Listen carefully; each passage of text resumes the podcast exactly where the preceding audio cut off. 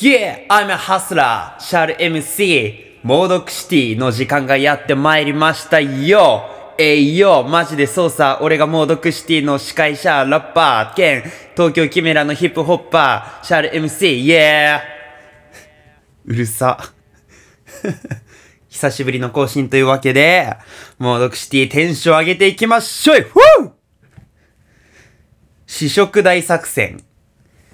えー、これはね、俺、小学生の4、5年生ぐらいから中2ぐらいまで続けてたんですけど、なんかめっちゃ腹減っても金がないっていう状況が結構続いてて、特に土日とか、俺らバカだから、なんか、結構朝から友達と遊ぶんですよ。で、朝から遊んで昼になってさ、昼ご飯食べに一回家帰るとかやったら負けだと思ってたから、まあ、仮にそれやったとしてももうね、もう昼以降会わないと思うんですよ。あくまで一緒にいる中で何とかしようっていう。で、金もないし、まあ、駄菓子屋とか行くって手もあるんですけど、なんか変に性格悪いとこ出てて、なんかちょっといいもん食べたいなっていうのもあって、どうしよっかなって思っってたところで俺が考えたのが、試食の食べ物をなんかめっちゃ食べたらいいんじゃないかと思って、まあ、かなり頻繁にすごいペースで、土曜の昼とかに、その小学校の時とか中学校の時とかは、友達と一緒に洋華堂の地下にまず行って、で、試食をね、いかにこう、もらうかっていうのをやってたんですけど、まあ、大人たちからしたら我々ね、子供なんてのは、全然こう、あげる、試食をあげるに値しない価値の人間なので、あげ損なんですよ。ノルマとかあんのか知らないけど、あげたらあげただけ買わずに帰ることはもう目に見えているので、まあくれないんですけど、まあそこをなんとかしれっとね、他の客に紛れて食べたりとかして、いかに腹いっぱいにできるかみたいな、やってた経験がリスナーの方たちにも終わ終わりなんでしょう。終わりなんだ終わりなんじゃないでしょうかみんなの子供の時はどうしてたんでしょうかね。俺はちょっと金がないんで試食を食べてたんですけど、でも中にはもらえない人とかもいて、なんかもらえない人のとこでもらってきたら勇者とか、たまたまその人がいない時に試食を食べたらすごいみたいな。なんか戦場から帰ってきた戦士のような感じで称えられたりしてたんですけど、俺は結構ね、作戦を立てる派だったんですよ。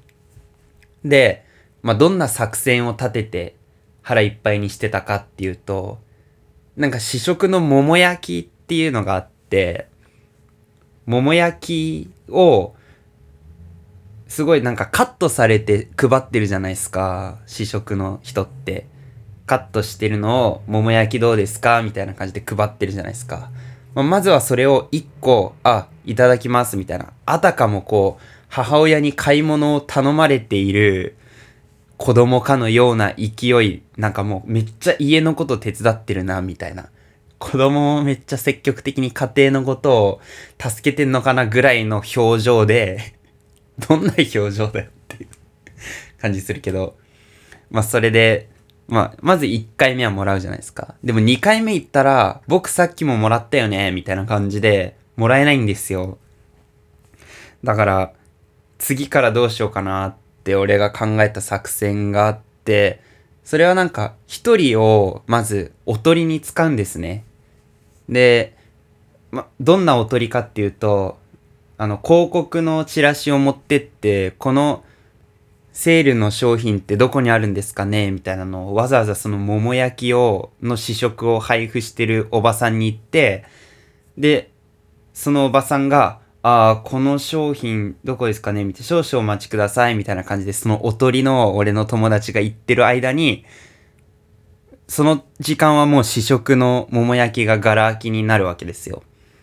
で、ガラ空きになったところを、もう試食の肉をすべて俺がかっさらうっていう。まあ、一人が店員の目を盗み、まあ俺が全てかっさらって、後で洋華堂のトイレの前で待ち合わせて、それを一緒に山分けして、いっぱい食べるっていう、クソ悪いやつ やってたんですけど、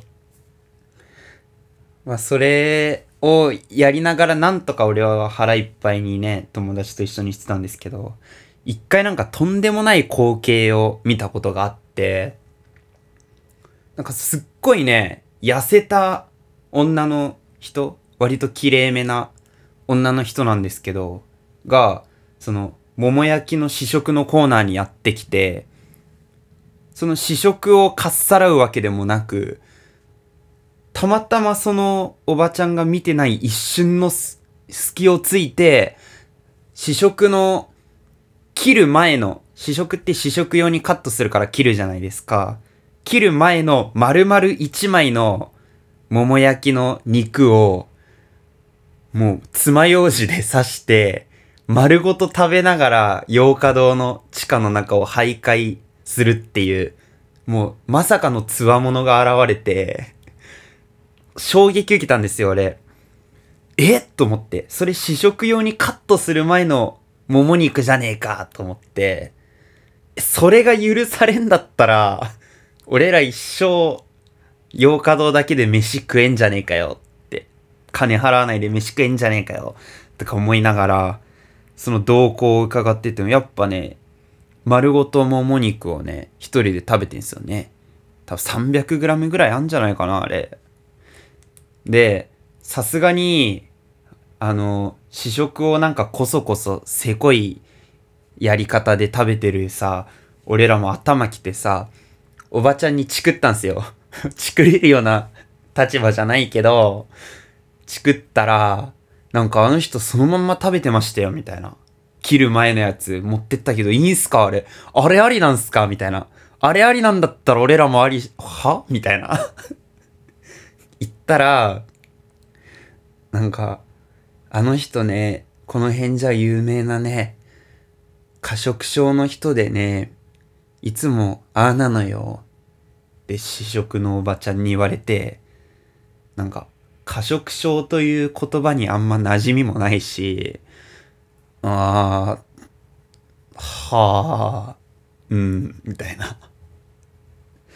なんかちょっとね、社会の闇を 垣間見た瞬間というか、そういうのがありましたね。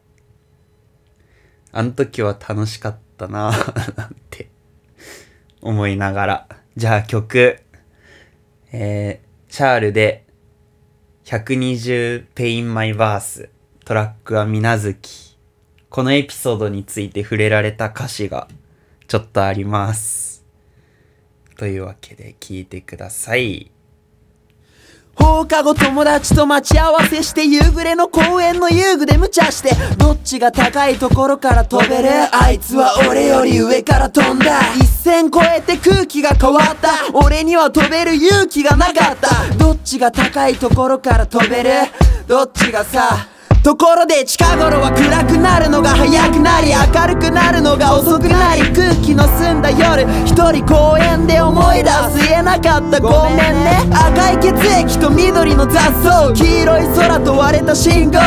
ドクドクとうねる心臓。血管を伝うな。いつまで続ける？一人が店員の目を盗み。もう一人が試食の肉をこっそり笑いすぎてしょんべんちびってたわ。過去の話ばかりに花が咲く。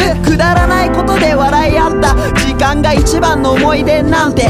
全てが過去形の大人たちのようなザレ言があいつの口からこぼれるたびに。タバコの本数が増えるたびに。死に刻々と近づいてくたびにこの歩道橋から飛び降りたらもう誰も俺を超えられはしないよ。幻想が見える。地元足立区。人に優しくと語り継ぐ。自己中な俺はまさにクズと投げやり。雨しずくに消えてくリアリズム。生きてるだけで肥大するリスク期待するほどに増すエゴイズムでも気づく。またゼロにキスを繰り返し繰り返しまたぶり返す。初恋のあの子とあの頃。手もつなげずにすぐに振られた。昔と比べて少し垢抜け。面影残したままのアバズレ曲にすることでいくらか救えた浅瀬の闇からまたねと明日が待ち遠しくも思えた。